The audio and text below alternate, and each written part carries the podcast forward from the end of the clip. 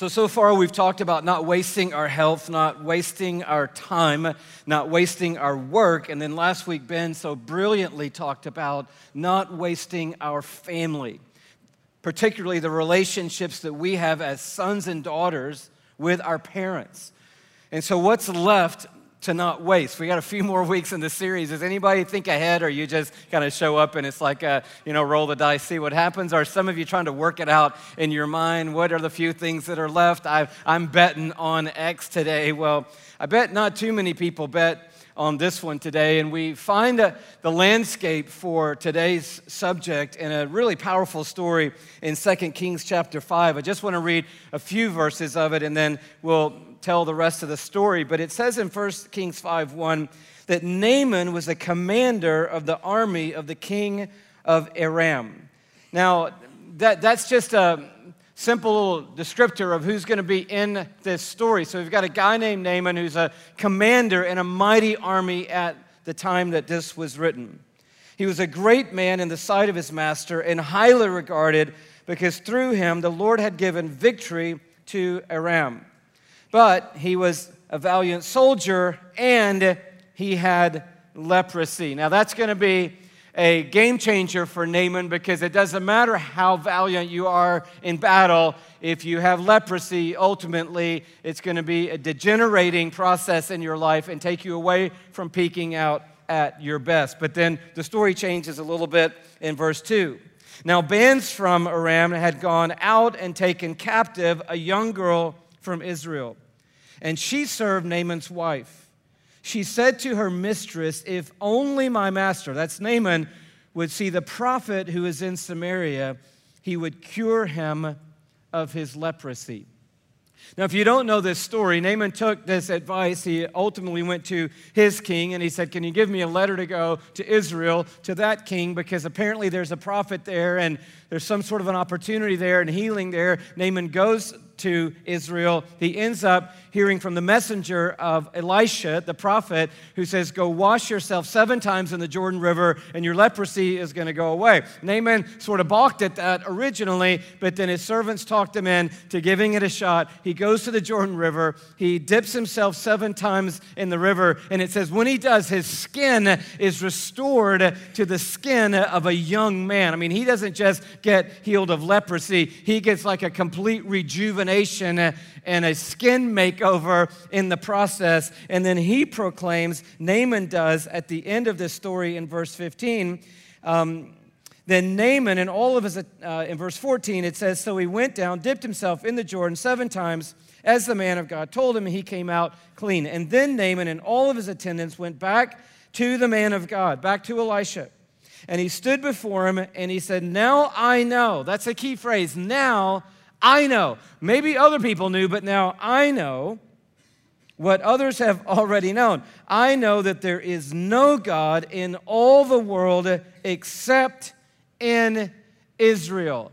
In other words, I've now come to realize that the God of this nation, Israel, is the one true God. So a few things happened. He got a benefit in his life and God got the glory. We talk about that all the time at Passion City Church. That's the heartbeat of who we are. God wants to work for your good and His glory. Always, there are two outcomes in every situation that God puts you in and puts me in. The first one is His glory, and the second one is your good. So it's not just about God getting glory, we're going to get the benefit. So Naaman gets healed, but God then gets the glory. And all of it happens, but not necessarily because of the power of God and the prophet Elisha. It all happens because of a servant girl who was in the service of Naaman's wife.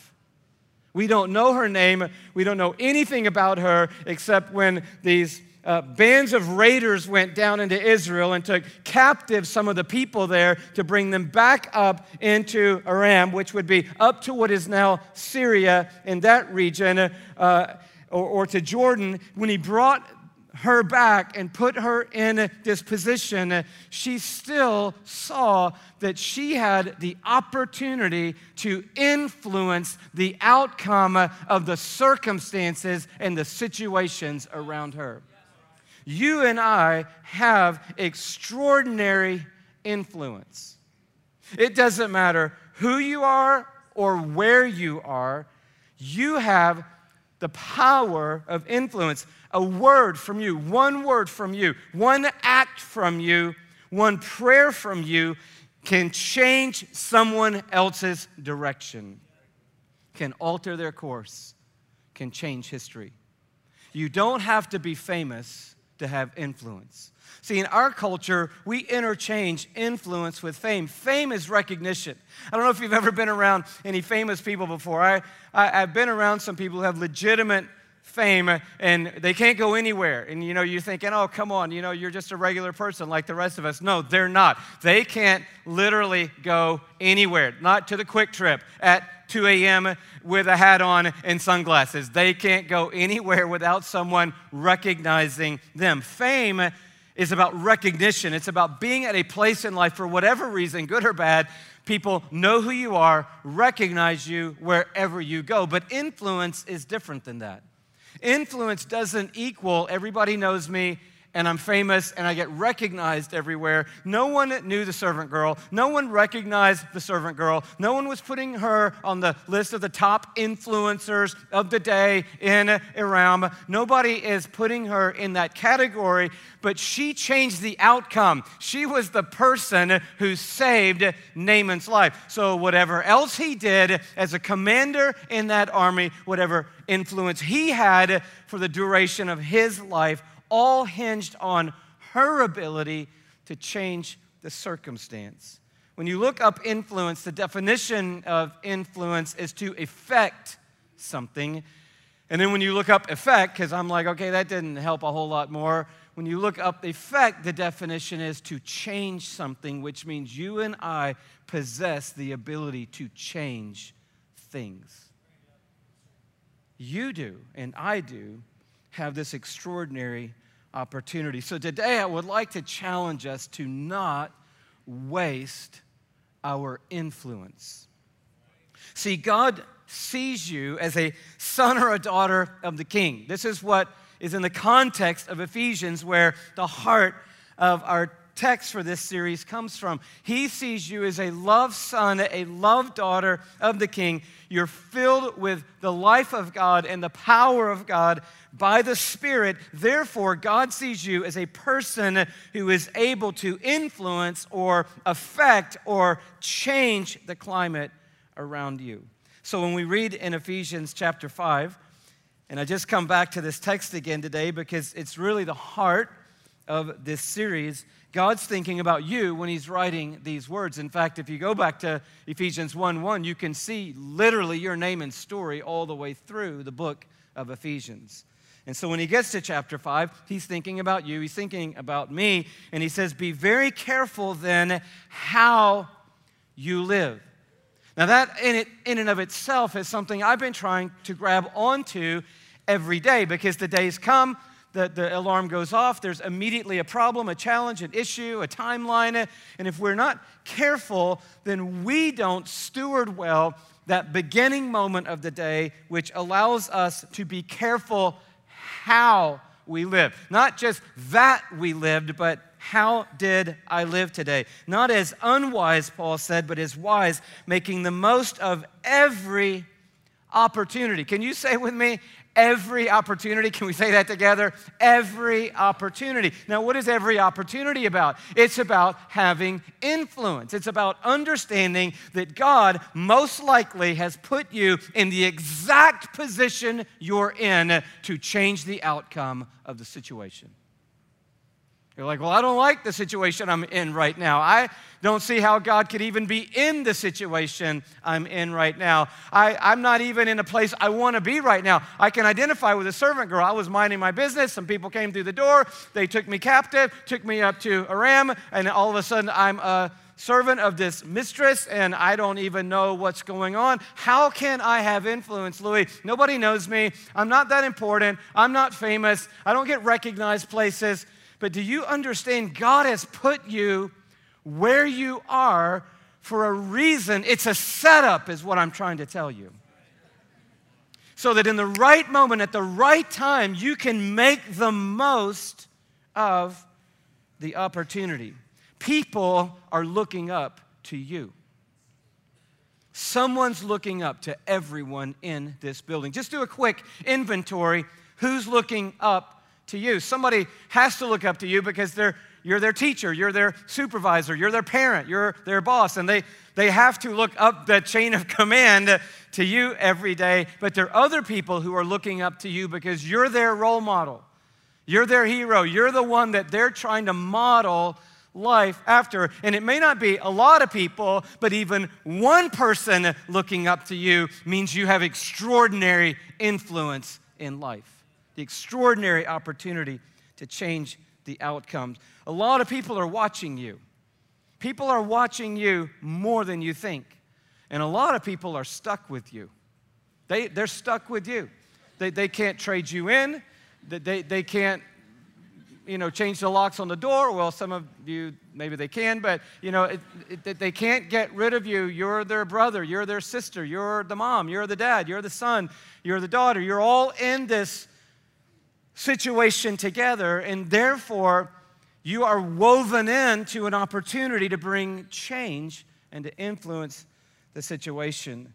And then there are just the daily interactions the, the person who serves you your coffee, the lady who gives you the ticket at the parking garage, the person who uh, checks you in at the airport onto your flight, the receptionist at the bottom of the building who uh, helps you find the right elevator and get up to the meeting that you're going to. There are all these kind of random interactions that happen in life, but what I want you to see today is none of them are random, they're all setups and they're all opportunities for you to be the one who changes the outcome of the situation.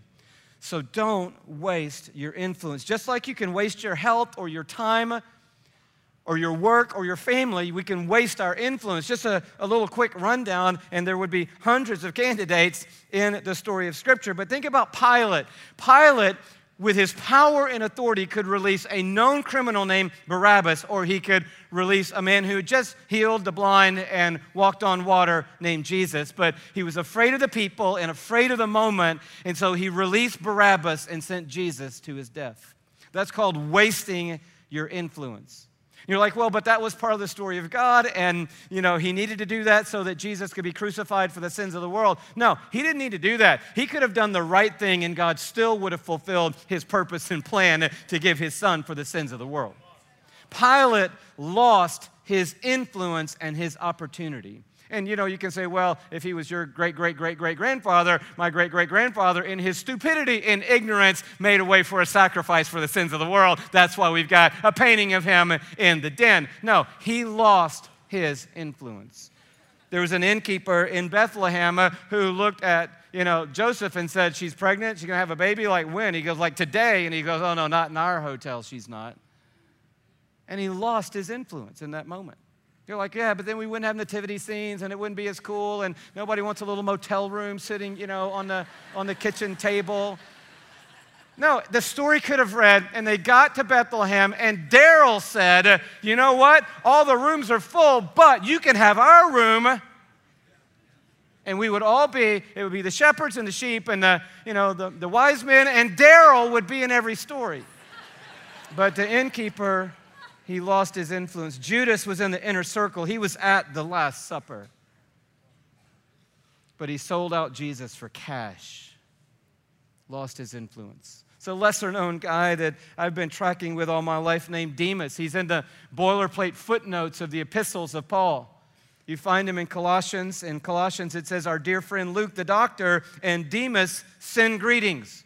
Paul who's changing history, has got helpers right beside him, one of whom is named Demas. And Philemon, again, it says, Epaphras, my fellow prisoner in Christ, sends you greetings, and so do Mark, Aristarchus, Demas, and Luke, my fellow workers. So we've got a guy who can be written into the story as a cohort of the Apostle Paul changing the known world in the landscape of faith. But then Second Timothy comes along at the end of Paul's life. He writes, For Demas, the one who was my dear friend and the one who was my fellow worker, Demas, because he loved this world, has deserted me and gone to Thessalonica party town A. And Demas lost the opportunity and the influence God gave him by putting him right next to a world changer. And he cashed all that in for a party because he wanted earthly pleasure right now. Influence lost. But there are other people in the story who do it the other way. There's another girl in the Old Testament that you have heard of. We don't know the name of the servant girl who was responsible for the change in Naaman's life, but we do know who Esther is. There's an entire book of scripture dedicated to her. Now, who was Esther? Esther, in the same way, was in a foreign land, not by her own choosing. So she's under the rule of the Persian kings. She's not in her homeland because people have been taken away from Jerusalem into bondage. She's an orphan girl, so she's got a couple of strikes against her already, but she's got this guy named Mordecai who is her cousin who adopts her and looks after her and cares for her. So put Mordecai in the column of people who don't waste their influence. Now, remember, none of these people knew they were going to be in the Bible. None of these people knew that there were going to be stories told about them. None of them knew that we were going to be preaching about them at Passion City Church. None of them knew that there'd be movies made about them and books written about them. They were just people trying not to waste their influence by making the most of every opportunity. And it's history and eternity that really tells this story. So we may get credit on earth. You may see some glimmers of it in life, but it's time and eternity that are going to tell the story of the influence that you had on the people around you and the history that was moving past you. So, Esther, as you know, became the queen at this time to Xerxes, and a plot was uncorked to kill all the Jews that were under the reign of Xerxes. And Mordecai saw the plot, understood it, and he beseeched Esther, who now had gained the favor of the king and who was herself a Jew to step up and alter the course of the situation. Now, she was going to put her life at risk, her reputation at risk, her position at risk without fully knowing the outcome. But Esther was one shrewd woman, and she came up with an amazing plot. And if you just like stories where the bad guys get it in the end, read Esther tonight before you go to bed. It is a really great story of how history was changed, but it has in it that one timeline phrase that all of us have heard time and time again through history. In chapter 4, verse 14, Mordecai says to Esther, And who knows, and who knows, but that you have come to royal position for such a time as this. And I wonder where your 414 moments are in the day. Where is it that your eyes could be open, my eyes could be open, and I could go, oh, I get it. I've been put in XYZ position for such a time is this. I've got 30 seconds with the lady in the ticket booth in the parking garage, but I can tell right now by what God's stirring in my heart, I have been put in her line, in her lane, on this shift, in this deck, in this moment, on this day, for this word that I'm going to share with her for this smile, for this encouragement, for this sense of hope that I can just breathe into her story. God's put me in the world. And it may be a history changing moment like Esther had, which saved the Jewish people, or it may just be one person's destiny altering moment that just changes the course of their life. We're talking about in this series recalibrating, and calibrations aren't giant, but they give giant results over time.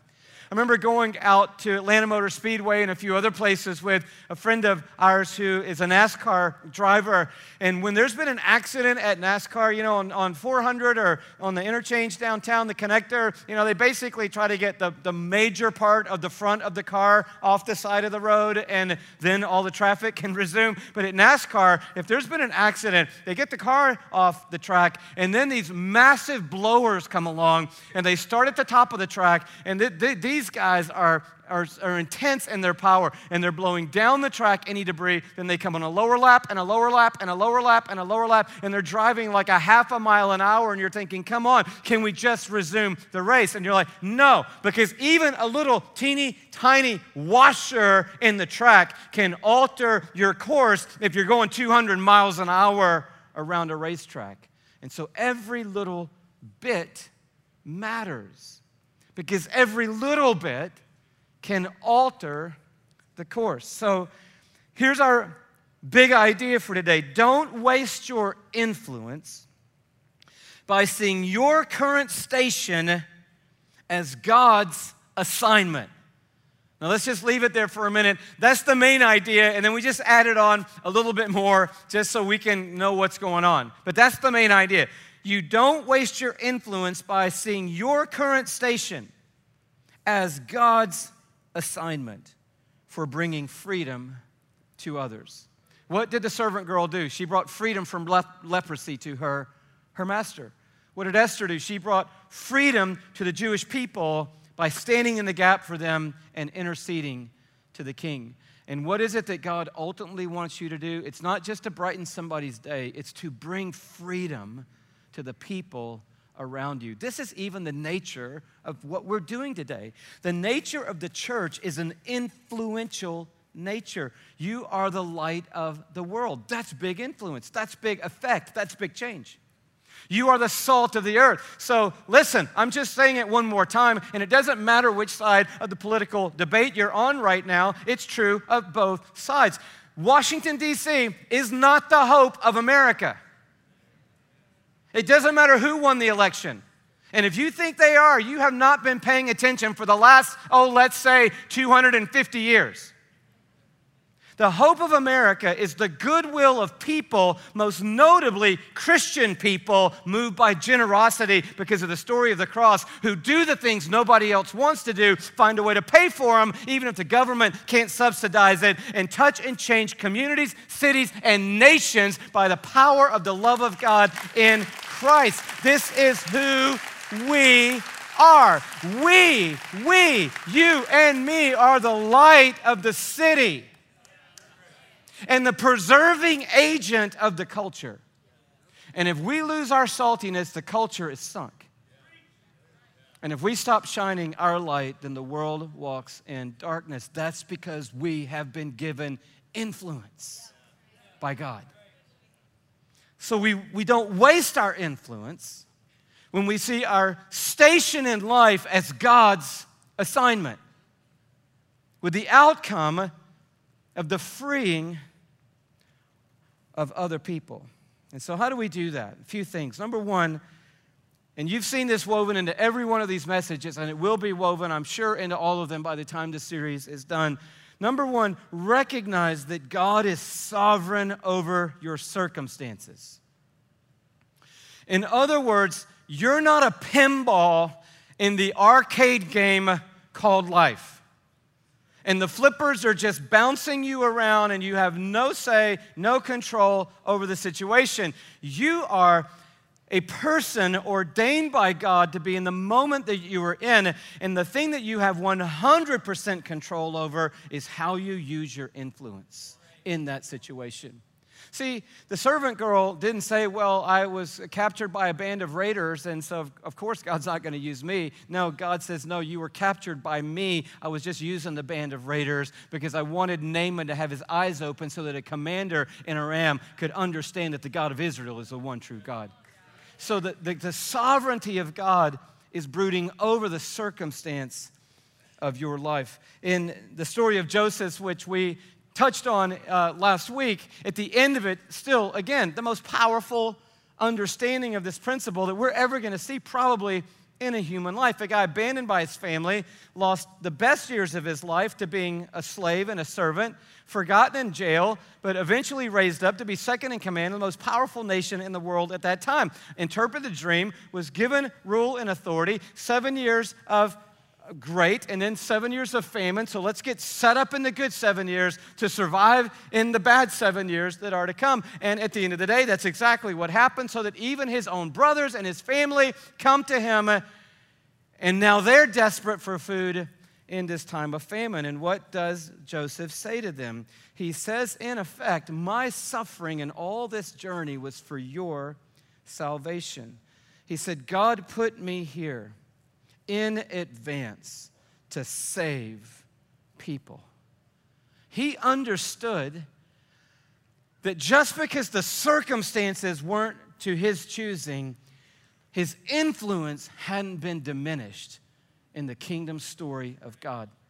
And he said, What you meant for evil, God meant for good, for the saving of many people. What does that mean? To bring freedom to others. And he understood the scope of that. Interestingly, and you don't need to turn to it, but in Esther, where it says, you know, God may have put you in this position for such a time as this, it says just right above that something really, really important in verse 13. It says, Do you not think that because you're in the king's house alone, all the Jews will escape? For you, if you remain silent at this time, relief and deliverance, check this out, for the Jews will arise from another place. So even in the story of Joseph, Joseph gets written into the story by using his influence, understanding that God's sovereign over his circumstance. But if Joseph doesn't use his influence in that way, guess what? Someone else is going to step into the story and use their influence to fulfill the purpose and plans of God. If Esther doesn't see for such a time as this, the scripture says, and Mordecai even tells her, God will find another way. So we don't have to have the pressure, man, I hope I get it right so that God's plans will go forward. God's plans are going to go forward no matter what. But you can be written into those plans and into that story by not wasting your influence, but by seeing that God is sovereign over your situation. Remember that phrase. Maybe this is a setup. I don't know, why the car broke down uh, today. I don't know why we're sitting in the shop today. I don't know why we're at the emergency room right now. I don't know why we're in uh, whatever hospital it is. I don't know why this business deal went sideways. I don't know why I have to take this flight to Dubai tomorrow. Maybe it's all a setup. And it requires us taking our eyes off of ourselves and joining in with this great sovereign plan of Almighty God. That's how we don't waste our influence by making the most of every opportunity. The second thing that will help us not waste our influence is to be intentional with the influence that you do have right now.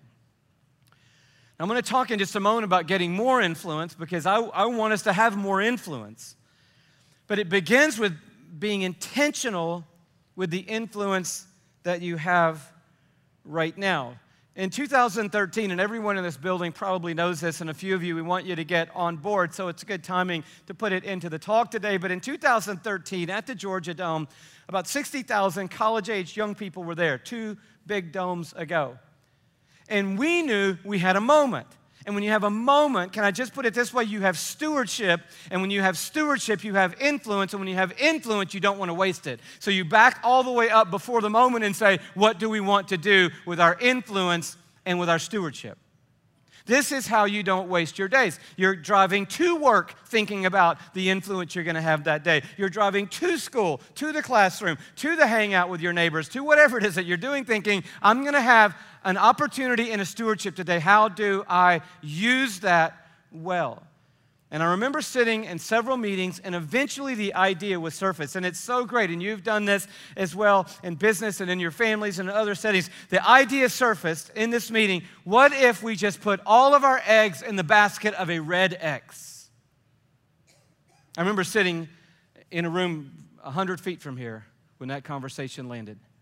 What if we just put all of our hope in a red X and say, we want to end it. And there was discussion, conversation, good idea, bad idea, medium idea. Some other ideas got back on the table. Finally, that idea was the idea. And we walked out of that meeting and said, This is what we're going to do. We're going to start and launch a campaign of awareness around human trafficking. And our calling card is going to be a red X that we hope will become a part of the fabric of the culture of America. And when we've got 60,000 people in a football stadium, that's enough influence to birth that baby. Not for our end, doesn't come back to us. We don't get any benefit. We don't get any trademark royalties. We're trying to be about bringing freedom to other people. So we're not going to waste our influence by seeing our station in life as God's assignment for the freedom or to bring freedom to other people. And so on that last night, you've seen this photo. 60,000 candles were lit around the Georgia Dome, and that beam of light could be seen anywhere inside 285, just about. And the Red X was launched. And today, I'm happy to tell you, leading up two weeks from now to End It Day on February 23rd, that that red X, we think, and this is all sort of guesstimation, has made 500 million impressions since that moment on people all over this world. 500 million impressions on people. The least of which is Bob Corker, who one of the last things President, former President Obama did was sign the End Slavery Act, the End Slavery Initiative put forward by Bob Corker, who you'll see in just a few days with a red X on his hand celebrating End It Day. Because awareness is powerful and it's called influence and stewardship, and you have it in someone's life. See, don't wait if you're a social media type till you have a thousand followers that think that you have influence. Instead, ask the question how do I want to influence the 212 people who are already following me now? It's my cat. Great. Hey, I posted a picture of my dog. I get it. I mean, not your cat, but I get my dog. So I get it because I think social media is a great opportunity to show people that you're real, you're normal, you're in the flow of life. But you've got to be thinking, I have this channel. How do I want to influence people with it? We say, Well, I don't have influence, Louie. Uh, maybe you have a little more influence than me. I've only got 38 followers on Twitter, and you know, I think two or three of them passed away, and I don't really have a lot of influence. No. What do you want to do with the stewardship to the 30 five people who are currently following you. This is how you don't waste your influence by being intentional with the influence you have. Third, seek greater influence. Move up your prayer list this prayer God, increase my influence with the time I have on planet Earth. Yeah, pray for your family, pray for the success of your business, pray for your children and the outcomes of their lives. But ask God to give you greater influence. And you say, well, how would God do that? He's going to do it by your being faithful with the influence that you currently have. Jesus says, Well done, good and faithful servant. You've been faithful with a few things. I will put you in charge of many things.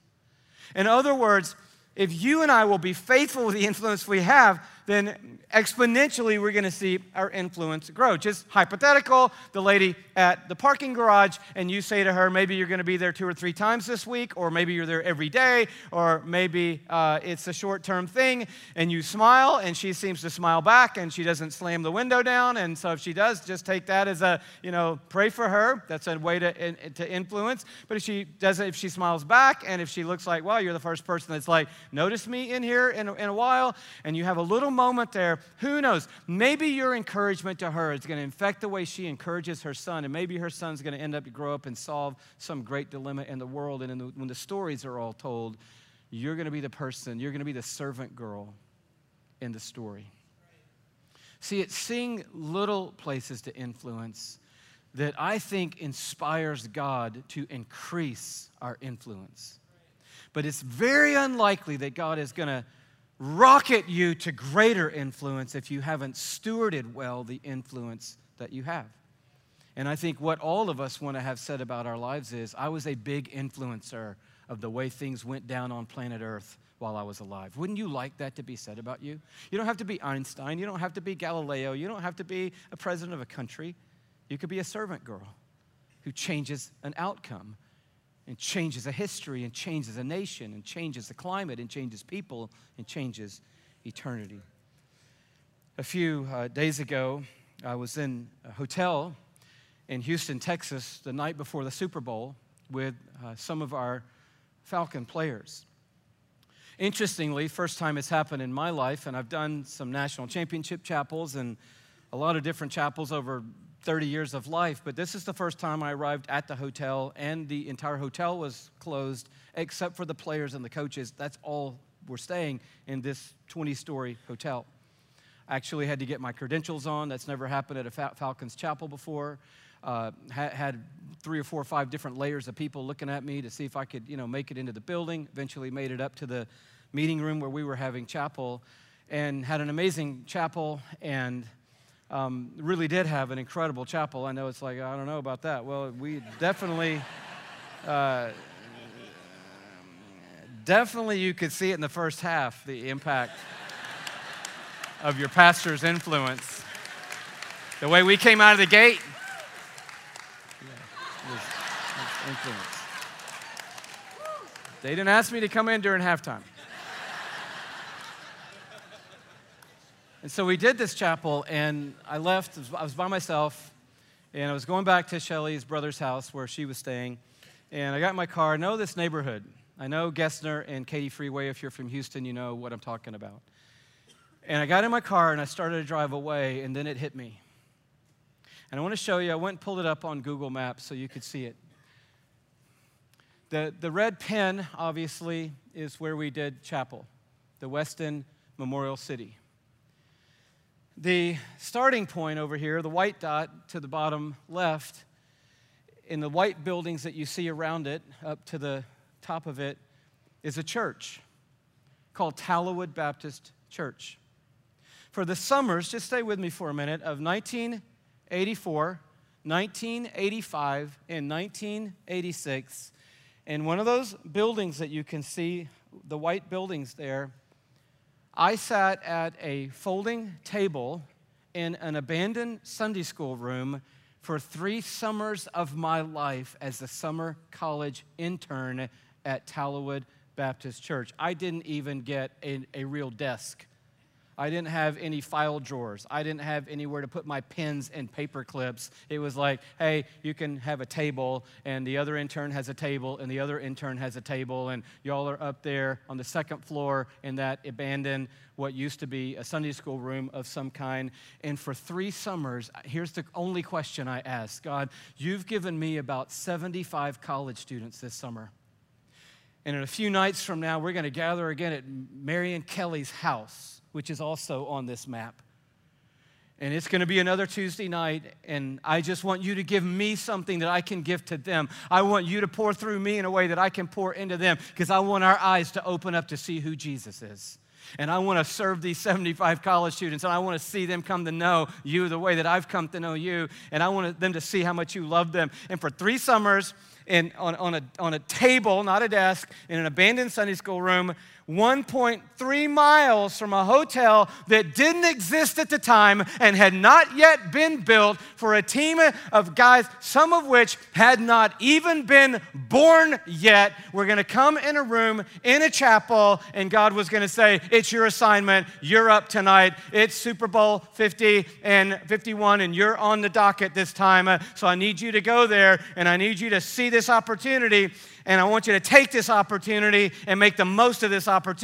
And I'm driving away because I used to snake through a lot of these roads from the mall, sometimes depending on traffic going to work. And I'm imagining God riding with me in the car saying, Hey, Louie, in 30 and a half years from now, the lowest guy on the totem pole at Tallowood Baptist Church who barely can get invited to speak at a high school lock in meeting at 4 a.m. when kids are hyped up on who knows what. You're going to still be trying to teach them uh, about Jesus. I'm going to send you right over there to, the, to a hotel that has never even been imagined, dreamed, or designed yet.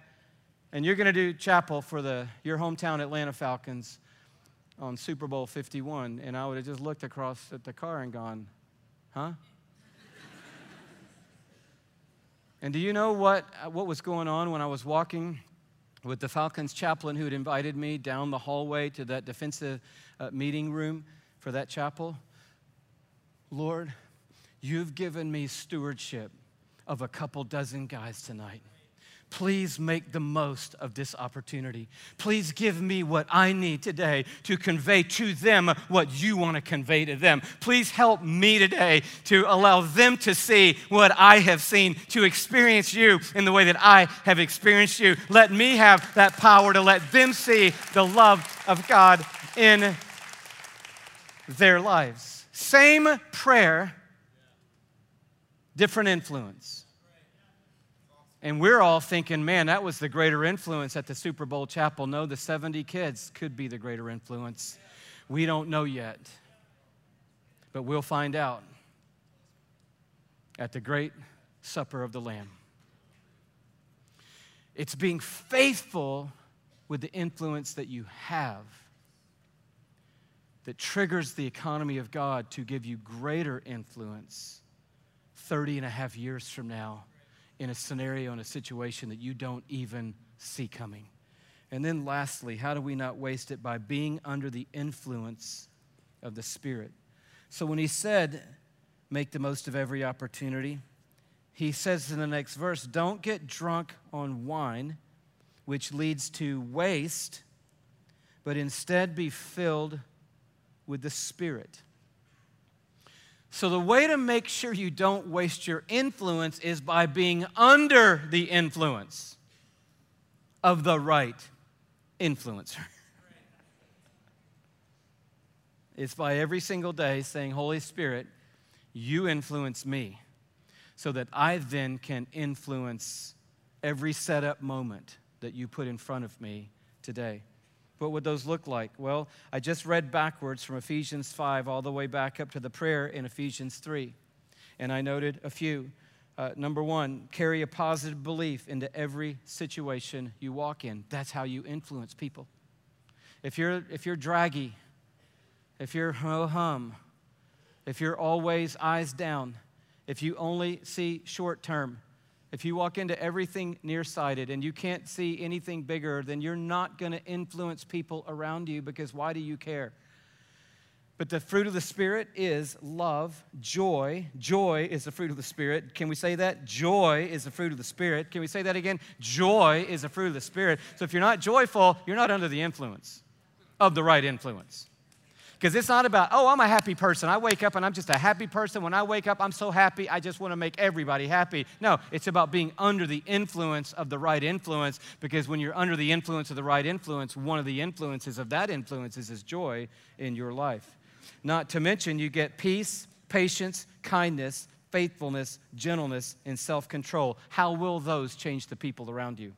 Second way, if we look back a few verses to Ephesians 4 29 and 31, use your words to build others up according to their needs. Don't look for ways to cut people down. That's how you use your influence in a positive way to affect the outcome of people's lives. The third thing is give the same forgiveness to others that God gave to you, Ephesians 4:32. That's the way that you can influence somebody's destiny by letting go of that grudge in the same way God let go of the grudge that He had against you. And you can change somebody's life by freeing them in your grace in a heartbeat. D, speak the truth to your neighbor in love. Ephesians 4 25 and 15. So there are going to be moments where you're going to be the Esther, you're going to be the servant girl, you're going to be the one standing right in that moment as a setup by God to speak what is right and true. Take that moment. Don't be afraid of the crowd. Don't be, be afraid of the size of the moment. Take that moment. You know how, by the way, I could have wasted uh, Super Bowl chapel, which we did not waste, by the way? We had church in that chapel. The problem was there's a guy on the other team having church too. You look at all the pictures of the winning touchdown and overtime, you'll see a guy, number 19, standing there with hands up, awarded the Athletes in Action Man of the Year the day before. So it doesn't determine outcomes. But here's how I could have wasted that moment by not being ready, by being starstruck, by not going for it and by trying to get a photo or an autograph from a player. And I've seen that happen time and time again, and people lose their opportunity because they don't see that God put me here to speak truth in love because I might be the only one willing to do it. How does the Spirit lead you? Two quick more. To look for opportunities to be generous to others, Ephesians 4 28. That's how you influence people. Look, generosity isn't about giving at Passion City Church, it's about influence. He who is generous to all, Proverbs said, is a friend of all. If you want more friends and thus more influence, be more generous. And then lastly, pray always, everywhere, for all people. That's where we started last week. I'm praying to the God of heaven from whom every family derives its name. Paul was praying for people. And your prayer, think about it, might be the game changing influence that recalibrates history. Your willingness to say, man, I don't even know that guy, and he obviously doesn't want me to talk to him right now, but I'm going to pray for him. Elevator doors close. God, I don't know who's ever prayed for that guy, but I'm praying for him right now in Jesus' name. And these are the things I want to ask you to do in his life in Jesus' name. And our whole day becomes a rhythm of praying for people. Some praying for them and they know it, most of them praying for them and they'll never know it, but us believing that prayer changes things and changes influence. And I don't want to waste the opportunity I have on planet Earth. You know, and that just parks us, I guess, at Jesus. And the one thing that will never be said about him, among many, many things, is he did not waste his influence. But he made the one decision that changed everything when he gave his innocent life on a cross for your sin and shame. And in that act of love and grace, a way was made for the Father to forgive you and wash your sin away and birth in you a brand new relationship with God, a daughter of the King, a son of Almighty God. That one decision Jesus made changed everything for you.